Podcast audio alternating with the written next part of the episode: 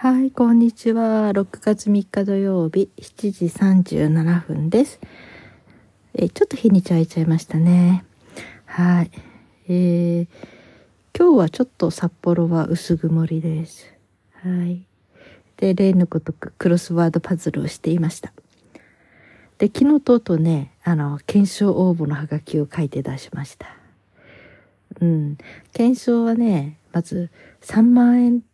が当たる。3万円のね。まあこれ一人なんだけどね。これはね、だいたい400マスぐらいのクロスワードパズルを解いたというの、これができてたので、これを出して、それと次が1万円という現金。これもね、えっ、ー、と、出しましたね。うん。これはね、何か、えっ、ー、と、8問ぐらいの普通のクロスワードパズルを、えー、解いて全問正解だった場合かな。ちょっと漠然としてるんだけどね。今手元にないので。それから切手シートが欲しかったので、切手シート、まああるとね、何かと応募に使えるので、うん。これが、うんと、に格闘する、えー、クロスパーツ、ワードパズルの回答も書きました。それからあとね、グルメ。なんか、グルメのカタログが何か来るというやつね。これも書いた。もう一個なんだったかな。そう、トランポリン。トランポリン。これは2名なんだけどね。それも書きました。で、切手がね、なんか大きな、ちょっと84円切手を貼るやつに3種類かけたんですよ。回答がね。うん、3商品分の。それで84円でしょ？あと63円切手が2枚。で、全部で、えー、63×2 は126でしょ？それに84足して、まあ、220、なんぼだろう、何円？で、だいたい300円以下で、まあ一応、はがきは出せたので、よかったかなって思ってます。まあね、それ来たら何をしようというのはあまりね、楽し、あの、希望を膨らませると来ないというか、あっかりするので、もう出したことも忘れていようかなと。うん。で、これで当たんなかったらそのままで終わりという。まあね、こういうの当選に当たる確率っていうのはものすごい少ないと思うんですよ。うん。だからまあね、まあ、300円ぐらいの以内のものでなんか5種類ぐらいの応募して、うん、まあちょっとそれがね万が一の時になんか役に、ね、なったらいいしならなかったらならなかったでちょっと、えー、ま諦められるお金っていうことでいいかなということで、うん、応募しました。娘と二人が書かれてね娘の方が字丁寧に書くので、うん、そんなんでねえー、それから今日ねちょっと太い昔のことを思い出していて私の住んでいた子育てしていたねアパートというかマンションのすぐそばにタバコ屋さんがあったんですね。でそこのおばあさんのことなんだけどもこのおばあさんっていうのは、えー、何がすごいかなっていうとねいつもね幸せ幸せっていうのが口癖なんですよ。でもね旗から見ると旗かの常識で言うと全然幸せから程遠い生活をしてるんですね。うん、まずちょっとボロボロのまあ築50年ぐらい経ってんじゃないのかなそんなに経ってるよねきっとの本当に、えー、一軒家というかちっちゃなところに、うん、本当にお店とちょっとしたお店と奥にちょっとちょっと休める場所とうん、あと台所で中が横にちょっと向こうにあったかな。うん、そういうところでちょっとボロボロのお家でしょそれで、えー、ソファーに寝ていたのかなうん。長いソファーね。これもね、これはちょっとある有名な人からいただいたソファーなんで、この方はね、すごい知人が多くてね。うん。えー、その人からもらったの？っていう感じで。うん。えー、最終的にはねそのソファーが私のところに回ってきたんだけど。でもねある時に、えー、ちょっと、うん、まあ事情があって手放すことになったんだけどね、うん。えー、まあ虫が湧いちゃったということがあって、うん、なんかレザーだったのでねきっといろいろ天然のものって虫が湧きやすいんですね。うん、まあねこのおばあさんとはその後すごい親しく付き合ったんだけどそれでねそのおばあさんの食べ物というと要するにご飯とお味噌があればそれで十分って言ってたんですよ。美味しいお味噌汁とご飯があればそれでも他のもいらないなんて言ってたおばあさんですね。で、まあ、お、えっ、ー、と、お子さんは、てかもうお嬢さんがいるんだけど、一人ね。一緒に住むのはもうじ、自由が束縛されるから嫌だと言って一人でのんびりと暮らしていてだからお金持ちなわけでもないし、ね、立派な家に住んでるわけでもないし孫に囲まれてるわけでもないしうん。そうだから見たらなんかね全然幸せそうじゃない境遇に見えるんですけどでもうん。本当に幸せってうん、まあ付き合っていくとねなんかおばあさんの凄さってわかるんだけど。というおばあさんでね幸せ幸せって本当によく言う人でしたね。うん、でねその人と初めて会ったとか私がその人に興味を持ったのはそのタバコ屋さんにはあの乾麺そうめんとかねうどんとかそういうものがあって。それからあと何あったかなアイスクリーム。もあるのね。アイスクリームとかあって駄菓子がちょっとありましたね。それで子供がまだ12歳3歳ぐらいの時だからがね。ちょっと行ってはその駄菓子を買ったり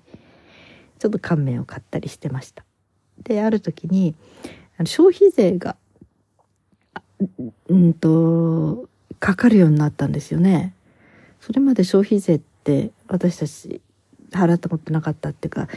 うん、だけど消費税がかかるようになって。うん。そしたらその時のおばあさんのとこ行って買ったら、えー、その乾麺で元と同じ値段だったので、えー、消費税込みていくらになるんですかって言ったら、いや、消費税いらないよって、こんなちっちゃな店で消費税取ったって大して変わんないしって言うから、あ、そうなんだとか思ってね。まあ、主婦としては何円でも安い方が嬉しいのと、それとなんかみんなが消費税って一斉にみんな消費税を加算して売るというこの時代にその時代にね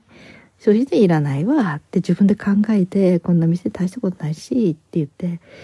なんかすっごくねその生き方がいいなってすごく、えー、新鮮というか目がキラッと私しちゃいましたね。こううんまあ、法律に違反しないことで自分がこう自分らしく自分の頭で考えて生きてる人たちっていうのは私すごく好きだし尊敬するのでねうわーなんかいいなーって思って、うん、いらないから消費税いらんって取らんわって言えてるこの人がすごくねいやただものではないと思ったんですね。それでそれから興味を持ち出してちょこちょことお話しするようになっていって、うん、私はその人がとにかくねこんなのんびりした人見たことないって言われてましたね。のんびりって何を言うのかね私そんなのんびりっていうわけではないと思うんだけどいつもとこ行く時はまあ子育て中に息抜きに行ってたのでのんびりと無駄話無駄話雑談したりとか、うん、でもそのおばあさんから見るとねのんびりって言われて。でまあすごい長いこと生きた時間時間がある人なのに私そのおばあさんがこんなのんびりした人見たことないって言われて、うん、へえと驚いて。今考えるとなんか嬉しい褒め言葉として取っておこうということにしましたね。で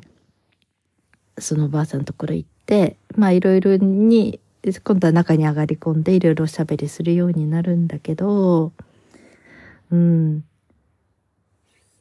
そうね、そこは元はね、ご主人と暮らしてた時は、えー、ご主人がね、ドイツ語の先生で教授さんで、で、で、学生がみんな泊まりに来てて、泊まりに遊びに来てて、下宿生もいたのかな。んで、あの、登山、うん、登山が好きで、登山のクラブの人たちがいっぱいいっぱいいて。で、そういうところでね。だからいろんな人たちとつながりがあって、で、その学生たちがみんな大きくなって、それぞれに出世して、で、それでもまだまだそのおばあさんとつながっているという不思議な感じですね。で、そこで、その登山のクラブ、その大学のね、クラブの人たちがと一緒に自分の娘たち娘2人いたんだっけ？1人だったっけな、うん、もう、えー、連れて、えー、山に登らせるんだけどそれがね毎週土曜日だったらしいんですね。毎週だったかな？隔週だったかな？土曜日で。そうするとその頃はまだ学校はね土曜日も休み。じゃなかったんですよ。今みたいに土曜日休みじゃないんですね。で、普通に学校がある時なんだけど、そのばあさんは、あ、今日はあの、みんなと登山させるので、学校休みしますって言って、休ませたんですね、子供を。それもすごいって思ったんですね。うん。その学校へ毎日行くのが当たり前っていう風な世の中で、うん。あの、自分の判断で、要するに土曜日は子供に登山させると。そっちを選び取った。ということができる人。いや、すごいって私は思いましたね。うん。あの、それでまあね、これが法律違反がどうかっていうと、まあ親は子供に勉強を受けさせる義務があるっていうのがあるけど、まあ土曜日行かないくらいで勉強を受けさせする義務から外れるというわけではないんじゃないかと。大方行かせてるわけだから、うん。あの、これはね、本当に自主休校みたいな、うん、感じ。うん。今はね、そういう学こと取り入れてる学校で始めましたね。親がどっかに行くとか、そういう、あの、有給休暇じゃないけど、学校にもそういうね、ことで休みが取れるという、なんかそういう制度を取り入れている日本の学校も出てきたみたいだけどね。もちろんその頃は珍しくて。うん。で、そのおばあさんね。うん。えー、まあね、なんていうかすごい生い立ちだったんですよね。うん。本当にすごい生い立ちだったからおばあさんが今言う幸せっていうのが私はその生い立ちから見たらすごいよくわかるんだけどうん。えー、まあ簡単に言うとすごい大きなお屋敷のお嬢さんで、うん、でだけど今で言うとディスレクシア学習障害だったのかな。あの文字が覚えられないあまり。で学校行くとバカだバカだってみんなに言われて。でお母さんがじゃあちょっと学校行った時に廊下にバケツ持って立たされてた要するにあまりにも勉強ができないからね。でお母さんびっくりして「いやこんな学校行かなくていい」って言って「うちにいなさい」って言ってもうそれでお母さんは学校行かせなかったんですねその時はね。うん。私はすごい、えー、いい判断だなと思いましたね。そのディスクレクシアのことも。要するに今もちろんその時そんな認識ないかもしれないけど要するに覚えようとしても覚えられないものってあるからね。それをどうしてもみんなと一緒にさせなきゃならないっていうところでその爆扱い劣等感をすごい植え付けるようなそんな場所でそこに子供をさらしておくのはこれはトラウマになりこそそれ何のいいこともないわけで、うん、そこをちゃんと分かったお母さん。周りのことの目なんて全然気にせずにちゃんと子供の本当に幸せ。本当にこれから行く先のその自己肯定感っていう意味でもね、うん、そこまでちゃんと一瞬で見抜いてるお母さんの凄さっていうのは素晴らしいなって私は思ったし。じゃあ私はそのお母さん尊敬するって言ったらそのおばあちゃんがびっくりしてね「えうちのお母さんね学校行かせなかったお母さんのことをみんな批判してそのか私のお母さんをすごいって尊敬するって言ってくれたあんただけだ」って言ったけど、うん、まあね私も不登校児を抱えてきたからすごくその分かるんだけどね。まあそんなんで、えー、まあそういう素晴らしいお母さんに育てられたさすが娘さんだったんだなって気がするけどでそのお母さんが学校に行かせないで家で見ていてところが彼女のそのばあさんのね、うんえーえー、ご両親が亡くなっちゃうんですよね。うん、で亡くなった時にはまだ小学生だったのかな。それでその遠い親戚が離れた土地にいるということでそこであの彼女は帯の中にまとまったお金を全部持たされて全部ってかなある程度持たされて帯の中に入れられてそしてそのまま船に乗せられるんですね。そして船がえー、着いたところに親戚が迎えに来てて。うん、で、そこで親戚に迎えに来て、その親戚が、あの、じゃあまずお風呂入りなさいって言って彼女お風呂に入って、そしてその間に服脱ぎますよね。彼女のお金は全部ちょっと一時預かるからって全部預かった。っていうことで、まあ全部もらっちゃったんじゃないかと思うんだけどね。うん。結構な額だったと思うんですよ。すごいお屋敷だったし、うん、っていう、なんか、もう昔の進駐軍の人たちがみんなたくさん周りにいたのかその一部にいたのかわかんないけど夜はビいや昼間からビリヤードとかダンスホールとかなんかそういう場所に貸してたって言ってたからね。うん、でじゃあそのおばあさんのは、えー、そこのところで働かされるんだけど働かされるっていうかね。まあそんな肉体労働じゃないんだけどね。うん、うん、まあねあるこう集まりのところでのお茶を出す係。なぜそこそこに配属されたかというと、まあ、大きな旅館みたいなところね旅館っていうか、えー、て言うんだろうね。みんなが集まって喋るところとか食べるところというかみんな、うん、でそこでそのおばあさんはお茶組というかお茶出す人としてそこにずっとある部屋にいたと。その部屋はなんかみんなの集まり集まりというか重要な人たちのねいろいろ密談の場でもあって。でなぜ彼女がおばあさんが配属されたかというと字が書けないからそこで聞いたことを後でこっそり紙に移して誰かに漏らすということはできない。ということをしあの見込まれたんですね。それでそのおばあさんはそこでまあ耳ではいろんなその周りのね人たちの話は聞くけどうん。そこでずっとお茶出しをしていて。だけど要するにそこからどっかに遠くに行ってしまったら家から出てしまったら手をもぐ足をもぐって言われたっていうかという要するに手を折っちゃうよ足を折っちゃうよというふうに脅かされていたという感じで別にこのヤクザとか暴力団の組織ではないんだけどね、うん、しておかなくってあれ逃げられなかったんだけど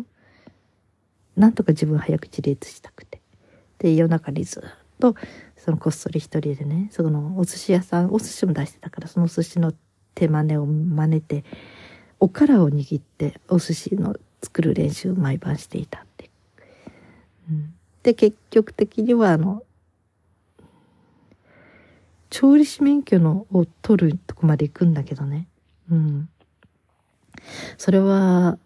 だいぶ後なのかな。でもすごくそれが役に立つんですよね。毎日こっそり隠れたおからを握ってた。お寿司に見立ててね、うん、そして結婚の話があってでその結婚するのに、うん、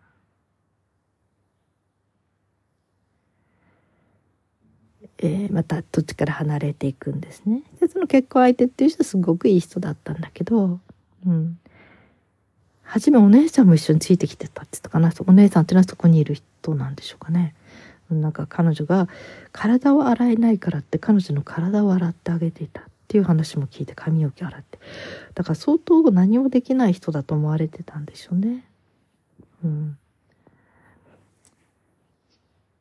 でそのお姉さんがいなくなってからそのおばあさんはおばあさんっていうかね旦那さんとそれから子供も生まれて普通の家庭を持つんだけど、まあ、経済的にはそんな大変あれだってはないと思う。だと思うんですよね。その、しがない、しがないって言ったらあれかな。薄劇白劇、えー、えー、白球っていうのかな、その大学教授？うん。今ならそれなりにもらえるけど、昔はどうだったんでしょうね。その学校の先生、ドイツ語の先生って言ってたかな。で、そこで、いや、あの、白球だったわけじゃないのか、その、ご主人が結婚後2年目に亡くなっちゃう肺かなんかでね肺が悪くて。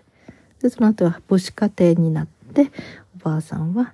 子供を育てていくんですね一人でね。でその時に食堂をやったりしていく、うん、でその調理師免許も取ってね、うん、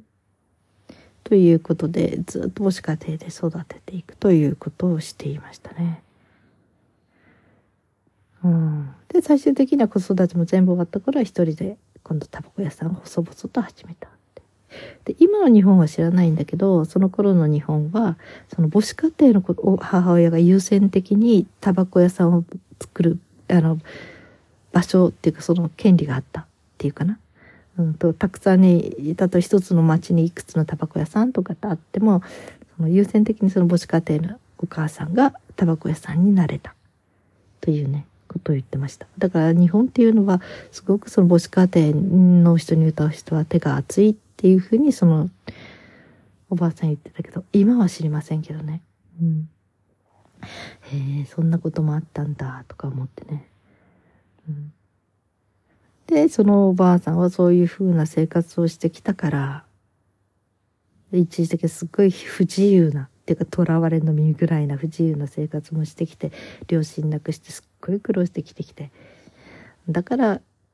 こそその今の何もない生活で幸せ幸せって言えるんだと思うんですね。ほんと好きな時間に寝て好きな時にご飯が食べてそれも贅沢なものは食べれないけど、うん、美味しくご飯が食べれて。うん。あ、ただそのおばあさんの趣味はね、社交ダンスだったんですよ。うん。あ、ビリヤードもうまいんだけど、でも社交ダンスは、これは大会に出てましたね。それが一つの大きな趣味だったかな。うん。ドレスとか靴とかね。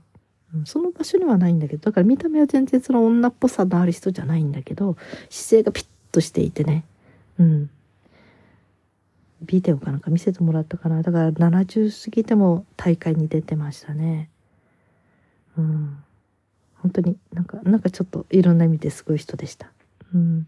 いろんなこと、世の中のことも教えてくれたしね。うん。新聞では株価のところを見るのが好きで。なんか昔の話だけどね、今から30、40年前の話だけど、うん。いや、株価が100を切る、切った企業は危ないんだよ、とか言ってたので、へえって。だから私よくわかんないんだけど、まあ 100? そうなんだ、100。100なのね、とか思ってチラチラ、あ、ここ100切ってるとかね、思いながら、うん。えー、たまに私も株価を覗くんだけどね。うん。まあそのおばあさんが、で、あ、もう本当にボロボロになってきたし、うん、なんかね、近所の子が、近所知らない通りがかりの人なの男の子なのかな、窓に石を投げて、で、割れてたんですね。で、こう、冬とかそこから隙間風が入って、なんかそうい怖い感じがあってね。うん、だから、まあそんなこともあってか、えー、どっかに入ろうということで、そういう安全な施設というか場所に。それで、で、娘さん一緒に暮らそうって言ってくれるんだけど、やっぱりその家庭がね、違うと、迷惑かけるっていうんで、うん。で、自分は一人の方が気楽だからって言って、やっと娘さんと一緒に探したところが、まあ、えー、いい場所があったんですよ。うん。で、そこはね、まあ、あまりにも応募者が、えー、殺到してたので、3年待ちとか言われてたんだけど、ラッキーなことに入れたんですね、早くね。まあ、その、すごい偶然が重なったのか、それともその、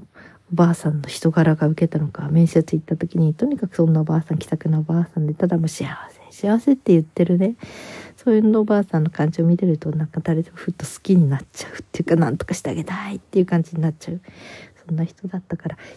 えー、面接の人の施設の面接心が揺れたかなとか思ったんだけど、うん。まあ、すぐに入れたんですね。希望したところにね。で、そこでは、そこでももちろん幸せがあってますね。本当にあったかいって前のねそのボロボロの家ではねほとんど冬もストーブ作ってない、まあ、北海道の冬でちあのちょっとだけあの灯油ストーブするか私がねちょっとあの文字を教えに行ってたことがあるんですね。その時に時だけストーブつけんだけどでもそれでも久しぶりにつけるからおばあちゃんちょっと汗かくとか言ってだからほとんどストーブをつけないで真冬も過ごしてたっていうまあ体力のある人なんだなとは思うんだけど、うん、それがそのね。施設というかあのホームというかね。そういうところにここはね一人部屋がみんなそれぞれ個人の部屋があるんですね。6畳ぐらいのね。自炊もできるというところで。でそこではもういつもストーブあったかいし本当にいろいろと恵まれていててね、3、40年前、30年ぐらい前かな、それでもね、1万円だったんですよ。信じられないでしょう。1万円プラス住居費がね、あとに、えー、光熱費を少し払うくらいで、ほとんど月3万ぐらいで終わったんじゃないのかな。だからまあまあ殺到もするんですね応募者がね。うん、ちゃんとした施設でクリスチャン系の施設だったかなでもそのおばあちゃんクリスチャンじゃないんだけどね。うん。まあ自由に人の、私もそこに2回ぐらい泊まりに行ったし、まあね、割といろんな自由なところでみんなとも旅行に出かけたりとか、まあそこにいながらも、えー、社交ダンスの大会には出てましたね。まあそんなおばあさんです。珍しいおばあさんです。うん。うん、ついで、えー、そのおばあさんが、そのね、昔から知り、よくちょこちょこ来てた人が、その幸せ幸せっていうのを聞いて怒ってたんですね。なんでそんな幸せ幸せって聞くたんびにも腹が立つって言ってた人がいて、らしくて、なんでかね、なんて言ってたけど、うん、ねえ。まあね、いろんな人がいるからね。それでそのおばあさんのその幸せ、幸せって、今でもね、ふっと思い出すんですね。気持ちがなんかうつうつとしてるとね、母のおばあさん幸せ幸せって言ってたなーって。うん。その、なんかあの心境になれたらいいな。あの心境が生きていく本当の幸せの根本なんだろうななんて思ってね。私もちょっと幸せ幸せってつぶやいてみようかなってうん、まあ口に出しちゃう言葉っていうのは結構ね強力だというのでその人の無意識に与える影響が。私もこの幸せ幸せって思えるような生活をしていこうかななんて思いますね、うん、今日ふと思い出しました。幸せ幸せって。幸せに目を向けていくってことなんだと思うんですよ。よくねうんとゲームでねちょっと部屋の中よーく見てくださいって言ってまあ赤いものもいろいろありますよねみたいに言ってそしてその後でその部屋から出た時に、うんえー、それではあの青いものは何がありましたかって言うとびっくりするんですねみんな。え赤いとかなんとか言ってたから赤は全部見たけど他は全然注意してなかったって。だからその時に注意しないものはあっても目に入らないんですね。なんかそれを思い出すんだけどだから幸せっっていうことに意識を集中するとそのいろんなザコッとある中から幸せの部分を抜き取っていくことができる。それに目を向けることができる、うん、だからこれ精神論とかそういうものじゃなくて人間のこのその注意力の問題、うん、自然なね、うん、それの例えを思い出すと本当にそっか幸せってどっちを見ていくかなんだろうなーって悲しいことばっかりに目を留めてたらそれがどんどんどんどん身についていくしそうじゃなくて幸せ今日何か幸せがあったかなもしなかったとしたら自分でなんか幸せって思えるような瞬間も通って